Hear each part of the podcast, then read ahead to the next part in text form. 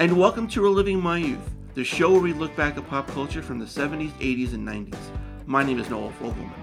My guest today is extremely talented singer songwriter Rachael Sage, who is set to release her 13th full length album, Myopia, on May 4th. We talk about the album. Rachael just finished touring with Howard Jones. She tells me about that experience, as well as Howard's reaction to her cover of No One Is to Blame, which is included on Myopia. Rachael has always been an independent artist and started her own label, Empress Records, over 20 years ago. She tells me about that decision. We talk Passover, Law and Order, SVU, and even Mandy Patinkin comes up. Rachael was such a sweetheart, and here's my conversation with Rachael. My pages like a pirouette. Made me feel just like a farmer's daughter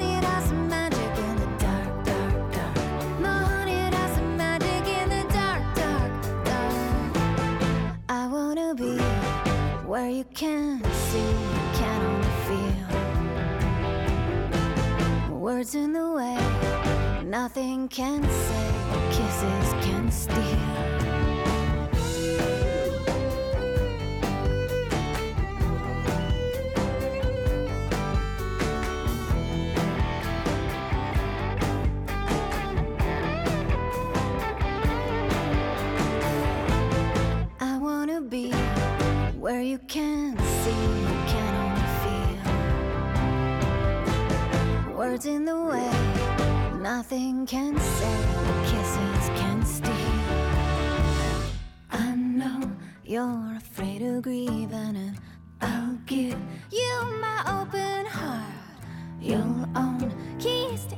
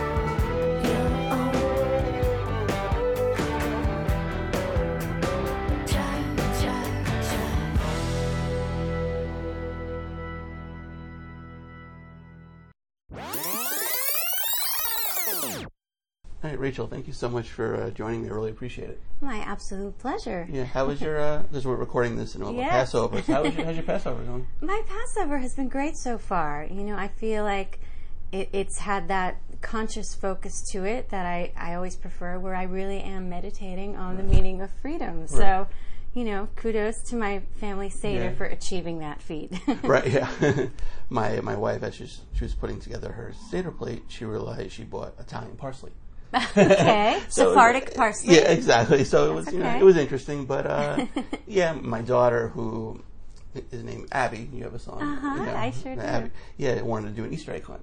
So we, we didn't quite do that because we totally forgot. But you know, it's it's totally fine. But you know what um, I did? I, I yeah. painted the, the eggs that my mother I had hard those. boiled from Right. the, the Seder plate because I figure, you know, it's all good. Right. Celebrate the spring in a colorful way. A- absolutely. you know, my mom came. Cause we hosted in Connecticut, and she her first foray into making a pot roast.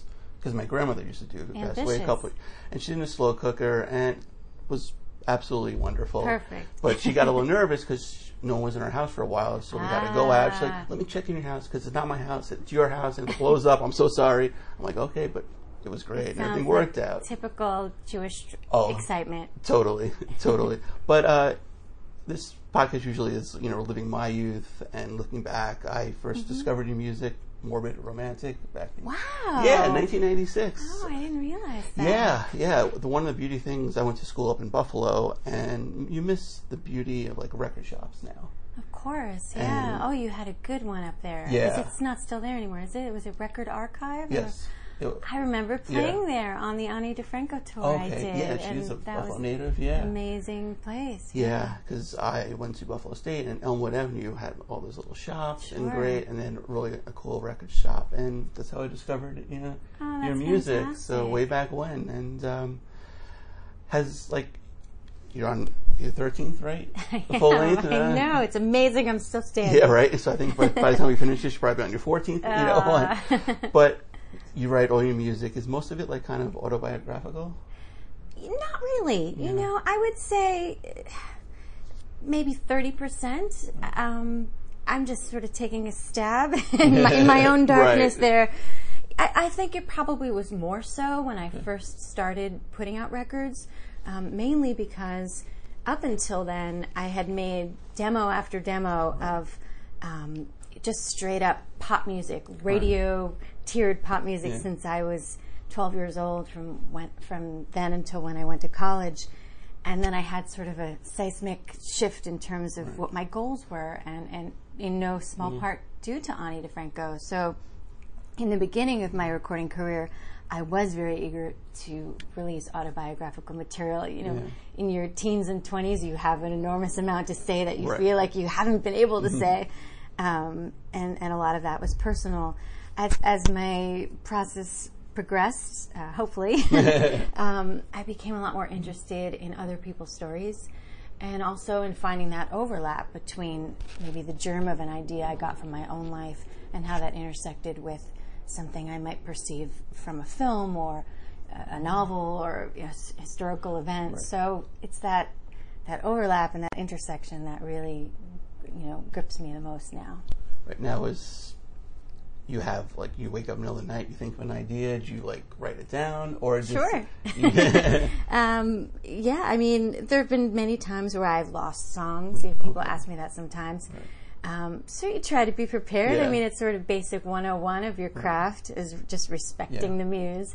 And you learn that pretty young. Um, I was very fortunate that I had a four track uh, from my bat mitzvah on. That was a gift Yeah. that I was given by, by several relatives pooling together and realizing that for this particular Yeah. bat mitzvah child, it was Yeah. it made more sense to get that than you know a, a Tiffany pen or something. Right, or- yeah, exactly. Um, so that was really my education in production and in in learning to to get my ideas down, and those are kind of life lessons that I retained, and, and to this day I always have a notebook in my purse and. Right. But I've written on everything. I mean, I've written on like paper napkins Yes, and yeah. placemats, and you know, I'm not I'm fancy about it. exactly. Just you gotta use your notes on your uh, iPhone or something like that. Now, yeah, sure, you know, yeah. It's not quite as lose it. romantic to say that. I know. but I absolutely have written, written many a song and many a poem, especially Oh. Right. on on the iPad. Yeah. God bless the Right, iPad. exactly. Are, yeah, beautiful times with that. Yeah, you mentioned your, your bat mitzvah. My son had his last year, and it goes by so fast. Mazel tov. Thank you. It goes by- I was I, I was bat mitzvah, but I, was a Hebrew school dropout.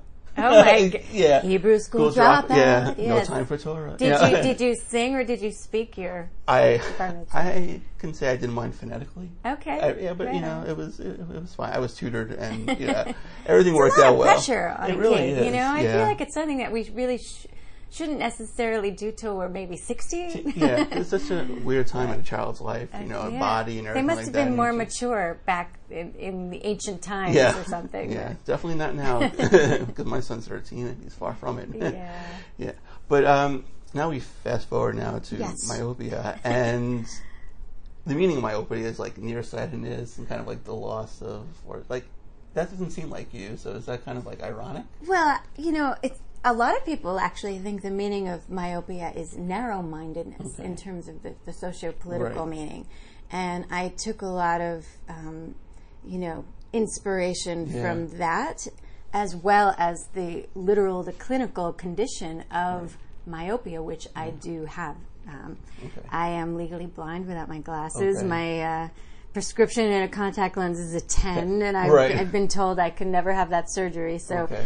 I, what I really was intrigued by was this well, intrigued and also disturbed by um, the fact that people are so eager to cling to their own perspective without even wanting to listen or look at how anyone else is, is perceiving things in this cultural moment. And I think it's something that we're seeing, of course, on social media, on Facebook, in politics, and sometimes it seems justified, and and even I am very guilty of doing that. Um, just refusing to debate something that I feel so strongly is wrong, um, and there's that line between standing up for what you believe and also being kind of tone deaf, or in this, you know, metaphor, uh, blind, um, blind to to other people's experiences, and and unable to kind of open your your view on things. And I think that's sort of the dangerous zone that we're in in this country. And and so it was a very kind of meaty um, metaphor for me to dig into, and it also is something that taps into my lifelong fixation with vision and eyes and eyesight and being a visual artist as well. It, it gave me just a lot of fodder songwriting wise. So. Yeah, and you mentioned just like this political time now. It's my daughter who has kind of had a couple issues recently about going to school. Mm-hmm. She would kind of uh, cry in the morning. She's eight years old and, and just didn't really want to go to school, which she wasn't like her at all. And you, she's doing found gym- out why, I'm Found assuming. out why. yeah. Mm. Also, gymnastics. That's how we found out she does that, and she loves it. She loves- cartwheels, yes. rolls in the Sounds like house, me everything's shaking. yeah. So she did not want to go uh, a couple weeks ago. So she finally sat down, with my wife, and she broke down. and Told her, because my wife's a teacher in Stamford, Yeah. kindergarten teacher. Is someone picking on her? No, she didn't want mommy to get shot because oh my she gosh. knows what happened in Florida. We live 20 minutes from Sandy Hook.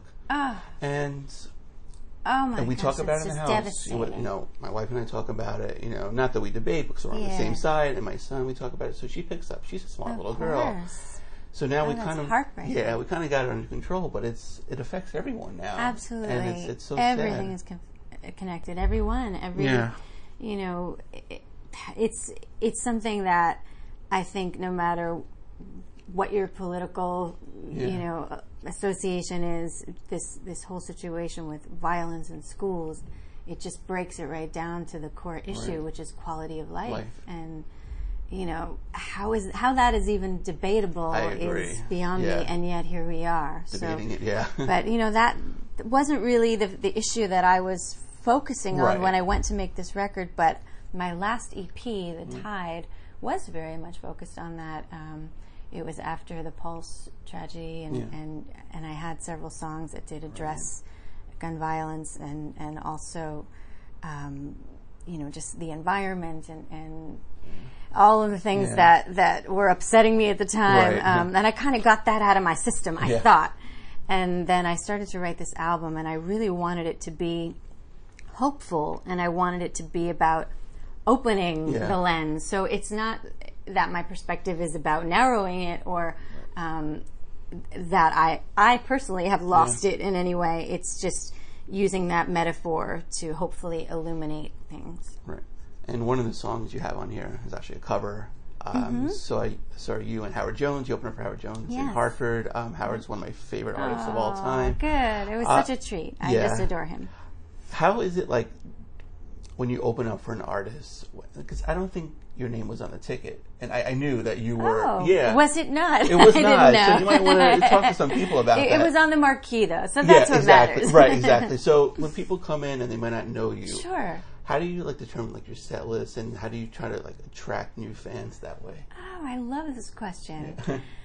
because the truth is, you know, I, I do a, a modicum of strategizing in terms of what I feel my best material is to hook people in who, who have never heard me Right. before.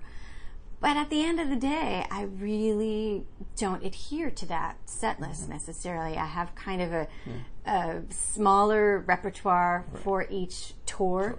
Um, and I've rehearsed that, you know, with my uh, musical partner, who this time around was the wonderful Kelly Halloran she on fiddle. Yeah. She's fantastic. And we talk about it together. And by then, in the moment on stage, sometimes I just pick something else, and she knows all my material. Sure, right. And a lot of it really is based on the energy that we're getting from the audience, and you know how they're responding to certain songs, certain dynamics. If they're a little chatty, we have certain strategies Mm-hmm. Okay, for that, right. and, and usually at, this point, you know, we've, we've refined that. One of the cliches that a lot of people think is that if people are being chatty or not paying attention, or they're just, you know, walking Yeah. in or at the bar, or whatever, that you should play your loud Loudest song. song, right. But really, that that has never worked. And what what always works is when we do something that just kind of shuts everybody up. We play the quietest thing, or I have a song. I'm wearing a mic, so I'm not going to do it too loud. Right. But where it's a cappella clapping, mm, Right. and I don't know if you heard that one that Yeah. night, but. I've been haunted by objects for all. The minute we do that, everybody was like, "What's going on?" So, you know, there's certain things we do like that, and then I always make sure that I have a certain ratio up tempo Right. Mm-hmm. to intimate because, again, if someone doesn't know me yet, I think it's more about the energy and the music. They may not be listening to the lyrics quite Mm-hmm. Right. as much. Now, um, my wife, who, like, our musical tastes differ a, a little bit. You know, she's more Billy Joel, New Kids on the Block, but yeah. You put Billy Joel and New Kids on the Block in the same category. Uh, That yeah, is fascinating. I, I know it's amazing. Because I don't. I no, I, I don't either. But that's like Yeah, her. Like, but I know, love Billy Joel for yeah. the record. Exactly. So, and you won her over because usually I Ah. will drag her to concert. You know, she knows Howard Jones' a couple songs, but she's like, oh, you know, she was great. You know, she was, she was really great. oh, that's wonderful. Yeah, so you got a seal of approval Okay, there. right Yeah. Now you mentioned before about like you know chatty crowds, and you played City Winery, which when I saw the English beat there, it was a pretty chatty crowd because it's you know a restaurant, people walking around. So did you have that experience too there? No, in New York it was really, really attentive, and I, I kind of think of that um, that venue nationwide as one that is an extremely focused listening room. I suppose the tone of the headliner may set that tone. So, upon occasion, I've seen someone like Ian Hunter there, and he's got a really loud, big yeah. band. And maybe that's something that you know impacts how how the opener does. But um, my experience on the Howard tour was that they came ready to hear a solo performer. They really wanted to listen. They love his lyrics, Yeah. and the fact that I was somewhat parallel as a as a woman Right. doing something similar at a keyboard, um, but something a little different in the Mm-hmm. fiddle. Everybody really listened beautifully, and I think in that sense, it's a great pairing. And I, I certainly Yeah. hope I get to do it again. Right. uh, yeah, that was that was really good. Now, how did you decide to pick? Because he has so many great songs. Uh, no one is to blame for it. Oh, it's just a no-brainer. I mean, that's been my favorite song of his since I was a kid. And when I first heard him, well, I, I saw him do it uh, on MTV, you Right, know, yeah. and, and I saw that video, and I just thought, who's this sensitive solo, Solo, artist? You know, who's different from everything that's on the radio right now, and it really connected with me. At the time, I was much more of a synth-based artist, which I'm not at all Mm, anymore. Uh, although I did play Moog on the record, um, but I did it live, no MIDI. Yeah. And and I just was fascinated by his perspective, his lyrics. He seemed really empathetic, um, and I thought he had a lot of substance. And I, I caught on to that really young, and and that song stayed with me. It's many people's favorite song who, Yeah. who enjoy his work, and and I did actually play it on piano at the coffee house when I attended Stanford University Right. in my 20s and and then when I when it came around again and I decided to do it on this record I thought, you know what? I'm gonna do it a little differently. Yeah. So I got out my Wurlitzer and I played acoustic guitar on it, and I hope I gave it a little bit of a different spin.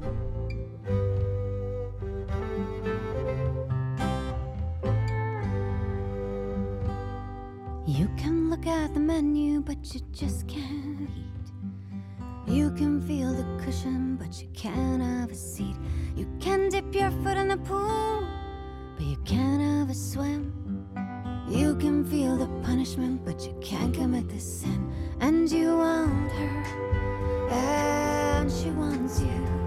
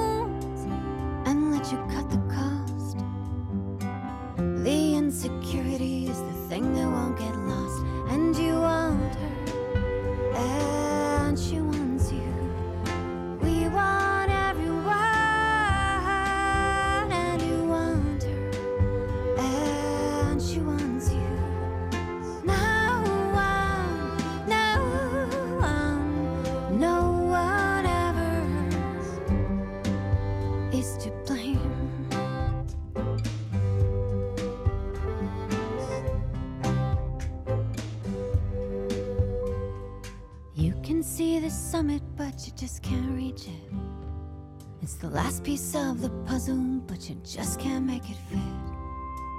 Doctor says you're cured, but you still feel the pain. Aspirations in the clouds, but your hopes go down the drain, and you want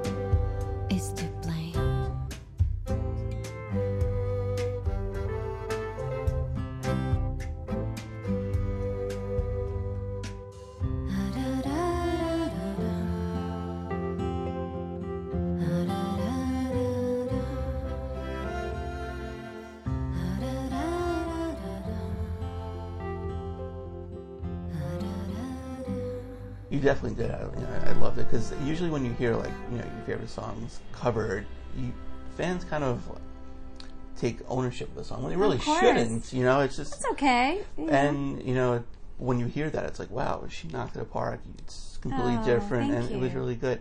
Now, did you, do you have any other favorite songs of his that you kind of had to try to persuade him to play in the tour? Oh, you know, one of the things I love about Howard is that I don't think he could be persuaded to do anything. He is such an independent spirit, and while he's, you know, super low key and, you know, kind of even on the shy, introspective side as a mm-hmm. personality, he knows more than any anyone exactly what he wants to do. He has incredible focus and vision, and and I, I love that. So I would never even attempt to suggest what he should do. Although, upon occasion, he would come off stage before an encore and realize he hadn't done "No One Is to Blame" yet, Okay. and I would hear his tour manager say, "Howard, Yeah. you, you got to do that song," and I was thinking it to myself. So if, maybe if his tour manager hadn't said it, I would. yeah, exactly. So I'll go out there and play. Yeah. Did he enjoy your version? He was so positive about it. Right. Yeah, I it was I think maybe the third to last show on the tour, and I sent him a link to to the song, and I just said I I really hope you you know you approve of this and you Right. and you like it, and it's been an honor to be on the tour, and Right.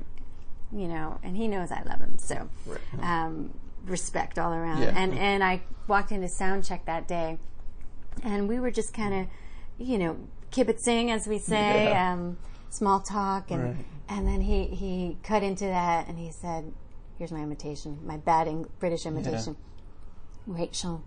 I really liked your, you know, your version Yeah. of, of my song, and it, you know, you gave it your own spin, and I, I, I had a little bit of a tear in my eye by the end of it, and I just stood there, kind of like, wow, like massive relief, Yeah, because you just never know. Right. Like, what if he'd hated it? Exactly. Yeah, be a little awkward yeah, him, so I was delighted, and you know, he gave me a big hug and Right. let me off the hook. So. that, that's great. Now you mentioned him being independent, driven. You know, say this obviously the same t- with you, uh, opening your own label, Empress. yeah. You know, so young. What the heck was I thinking? Yeah. All these years later, you're, you're still yeah, still 20 doing. years yeah. later. Was that something you always intended to do? Absolutely not. Um, when I was, you know, a, a teenager, before I went to college, I, you know, certainly thought, well, I'm going to be on Atlantic Records or I'm going to be on Sony Records, and and it wasn't even a question to me. I was making all these demos, and and the goal was the operative goal was to probably get a lawyer, entertainment lawyer, to shop it. You know, by the time I was 15, and you know, assuming my parents would let me to sign Right. a publishing deal and all this stuff, and you know, I think I was on that track. I, I had a, a manager who happened to be Deborah Gibson's manager, Okay. formerly known as Debbie. Yeah. And in that time period, I connected uh, with a fantastic engineer producer named Andy Zulla, who I actually still work with. Um, but uh, a few things kind of shifted that, and one of them was my nice Jewish parents who Okay. were absolutely concerned that the music business was no place for a young teen girl at that time. And they very much, uh, quote unquote, encouraged me to go to college before I made any big decisions. Uh, of course, I went kicking and screaming, and I really didn't want to go. And there, Right. it's, that's no secret. I've told that many times. Um, so, you know, once that happened, and I was pretty bluntly told, "Honey, this has to wait. It, it'll all." Here's my impression. Yeah. It'll all be there for you when you get out of college. but you know, life changes, and I went to college, and I my interest shifted. I became very active in the Women's Performance Collective at Stanford, which was um, a theater group c- focused on women's issues, especially um, body imagery in the media and eating disorders, and you know other feminist ideals, and you know that kind of got me thinking why should someone else have all, be pulling all the strings and telling me what to do, telling me how to sound, telling me how to look? And that's what happens in college. You learn to think for yourself. And I started to question the paradigm of the major label system. So by the time I got out of college, I had absolutely been inspired by, you know, artists like Indigo Girls, who had initially put out their own recordings Right. before they signed to Epic, um, Ani, uh, Loreena McKennitt, and a, a bunch of uh, indie artists in the Bay Area too, who never necessarily became uh, mainstream, but but they were influential. And so, yeah, that's about when that shift happened for me. That's great because you see so many artists who aren't major labels. They'll come out with, or, or attempt to come out with an album, and unfortunately, the business side, you know, Yeah. prevents it from ever seeing the light of Right. day. Well, s- when I was first in New York, I did have a handful of, of good friends who signed with major labels, and their records got kind of trapped in limbo, and their A and R person would get dropped, and they had spent six months, maybe spending hundreds of thousands of dollars recording at a fancy place, putting their heart and soul into the into the music, and they never even got to sell it from the stage. You know, so that was something that also impacted my decision to remain indie and just to keep at it and, and learn the business. And once I got into it, I I found that I enjoyed that as well. And you don't basically have anybody telling you, you know, what songs to put on, or you know, the yeah. order of the songs, or uh, when to release an album. for better or worse, all Yeah. the decisions are, are mine to You're- make. right? yeah. How many artists do you have on your label? Well, let's see. Let's count them. We have the wonderful Seth Glier, who just won three Okay. Independent Music Awards this past weekend, so we're very proud of him.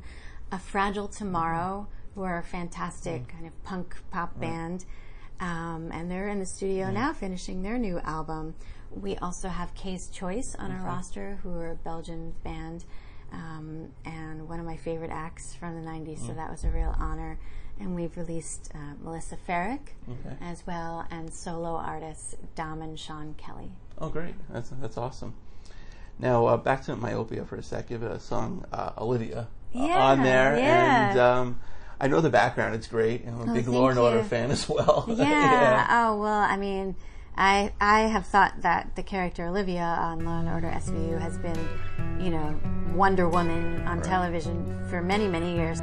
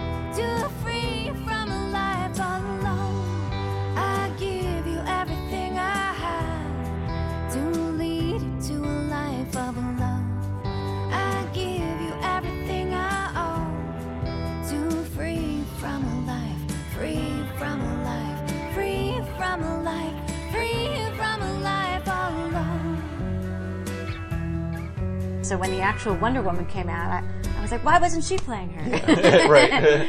But yeah, I'm such a fan of the show. It keeps me company late at night Oh, while. I'm doing my MPress work and Right. painting paintings, and I just find you know the the characters on that show to be so strong and inspiring, and and the. Uh, you know the bad guys and, and girls are uh, highly disturbing. They- so there must totally be something are. a little off with me that I I Enjoy like the show so much. But what I what I like, of course, is seeing good prevail. So Absolutely. She's such like a powerful woman, and yeah. And And on. People Magazine this week, so Oh, good that's for great. her. Yeah, and it's good. I mean, because like when uh, Christopher Meloni left the show, people thought, eh, "How is it going to survive?" 'cause and he it's was yeah, he was great too. Yeah, and it kind of you know kept on going. Yeah. like in ten years or something like that. It goes to show you, right? Yeah, exactly. I was obsessed with the original. Yeah. yeah, yeah. Jerry Orbach. You know, he would have his little couple line, one-liners, and they go Yeah. to the open of the show. yeah. Now, uh, song, songwriting. Now, um, and I'm kind of all over the place. Um, have you like? I'm sure you like every writer experienced like writer's block, right? On occasion. Yeah. I mean, I try not to panic when I sort of Yeah. look at the calendar and Right. realize I haven't written a song in, Yeah. in a month or whatever. I, I think what I've learned over the years, because this is a, a long arc for me, is that it's less about being blocked than about the fact that I may not be doing what I know I should do to open those channels. I mean, it it's not as it's magical sometimes. you walk down the street and a song just comes to you. You have to duck into a cafe and you scribble it down, and it's the most amazing feeling because you really do feel like this is coming through me, and and it will be ascribed to me, but I didn't have a whole lot to do with it. Right. um, and then wh- when that's happened, that's because you were open and y- you were listening, you know, to, to something going on.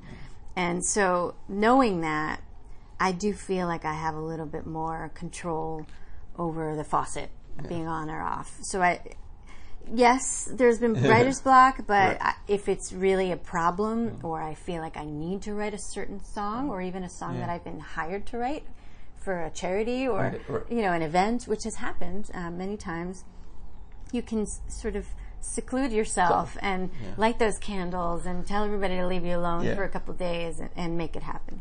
Yeah, some of the songs you've written, I mean, they're all they're all brilliant, but um, Oh, a lot goodness, of thank you. I mean, sure, a lot of like Jewish artists um, will write Christmas songs. Mm-hmm. Most of them are famously written by. I um, love Christmas music. Yeah, and you you did an EP called Joy. I did, yes, And that was fun. Yeah, what I loved about it, you had a majority of Hanukkah songs on it. yes. Yes. Uh, Tchotchkes and latkes. yeah, exactly. And Hanukkah in the village. Yeah.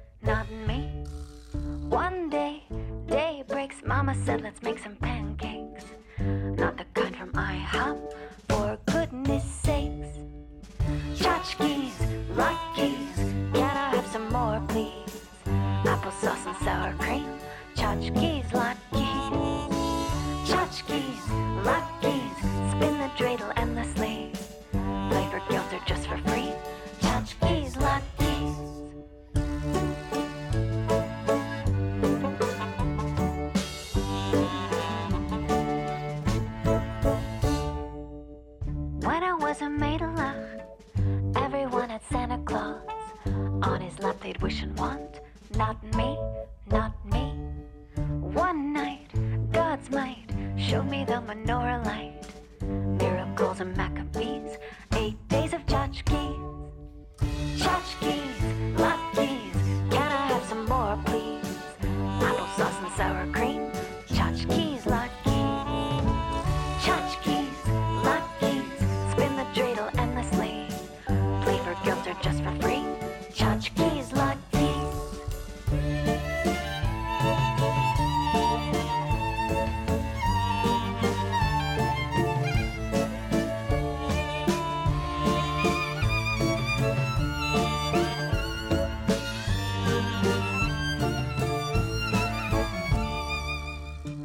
was a young woman and I had my own home, Mama gave me permission to use her special recipe.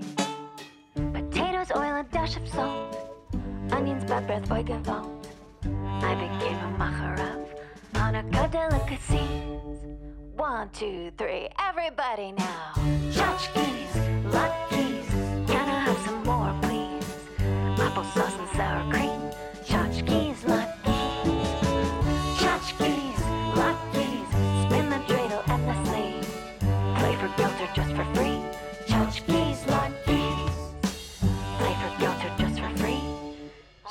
Tchotchkes, latkes. How hard were those to write? Were those kind of fun, easy, or little You know?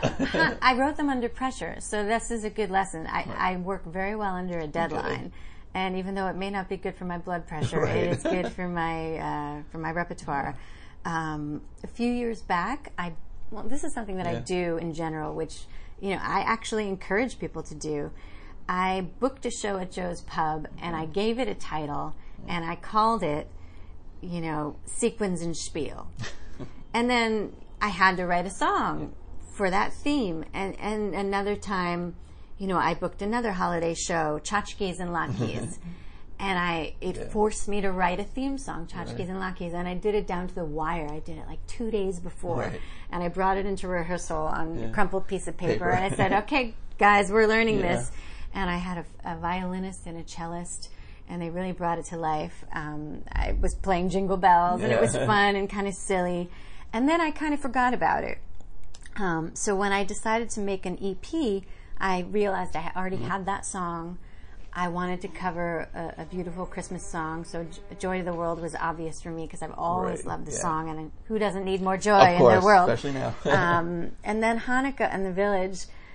You know, I got that first line by looking out the window of my apartment in the village, seeing the Patricia Fields sale sign on sale Right. in, in pink neon, and that first line just Yeah. came to me, and then the rest of the song flowed, and I realized, you know, I had something there. So, yeah.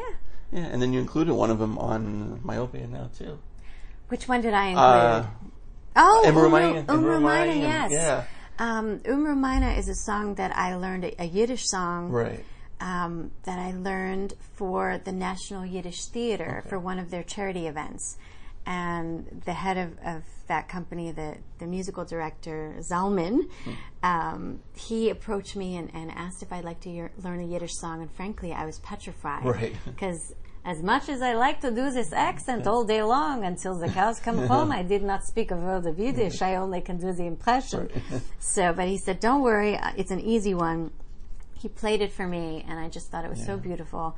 So I put a ballad version on my um, my holiday EP, and then when I went to do my album Myopia, I was kind of fooling around, like just Right. kidding, playing Yeah. sort of like a Patti Smith, you know, rocked out version. And my band was like, "Wow, that's really cool. Yeah. We should do that." I was like, "Okay." Right. So that's what happened. Yeah, because I you know, heard it first on Joy, and I'm like, wow, this version's really It's cool. pretty different, And like right? you said, it's more Patti Smith than Mandy Yeah, Patinkin, yeah. which is really funny. Yeah, but this is this. I know you have to go. I mean, this was uh, a real Oh, treat. that's okay. And it, it's Yeah. a pleasure to be ending a, an interview with dropping the words Mandy and Patinkin. Yeah, So, ex- exactly. having My- just caught up on Homeland. oh, I'm, I'm a few episodes behind right now. I was Ah, I catching won't up on give The Walking Dead. away. Yeah, but Myopia is out uh, May 4th. Uh, Yes. it's fabulous. Everyone uh, recommend to listen and get it. Uh, Rachael, thank you so much for doing this. My pleasure. Thank you for having me.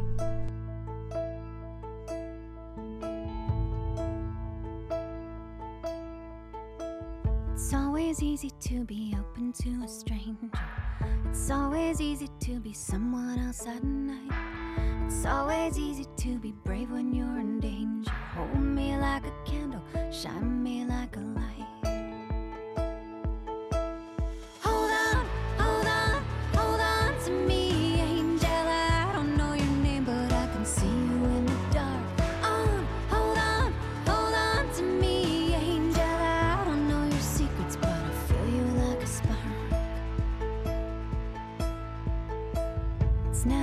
Easy to be open to a loved one. Inevitably, there is too much expectation. It's never easy to be open to a loved one. Hold me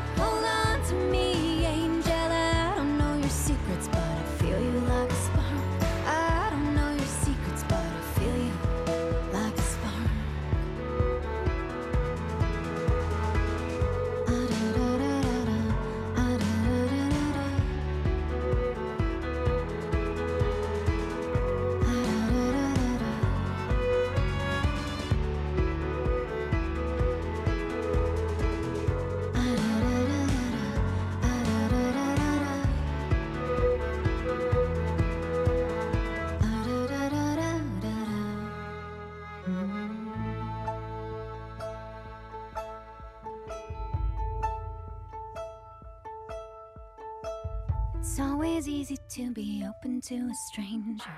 It's always easy to be someone else at night. It's always easy to be brave when you're in danger. Hold me like a candle, shine me like a light.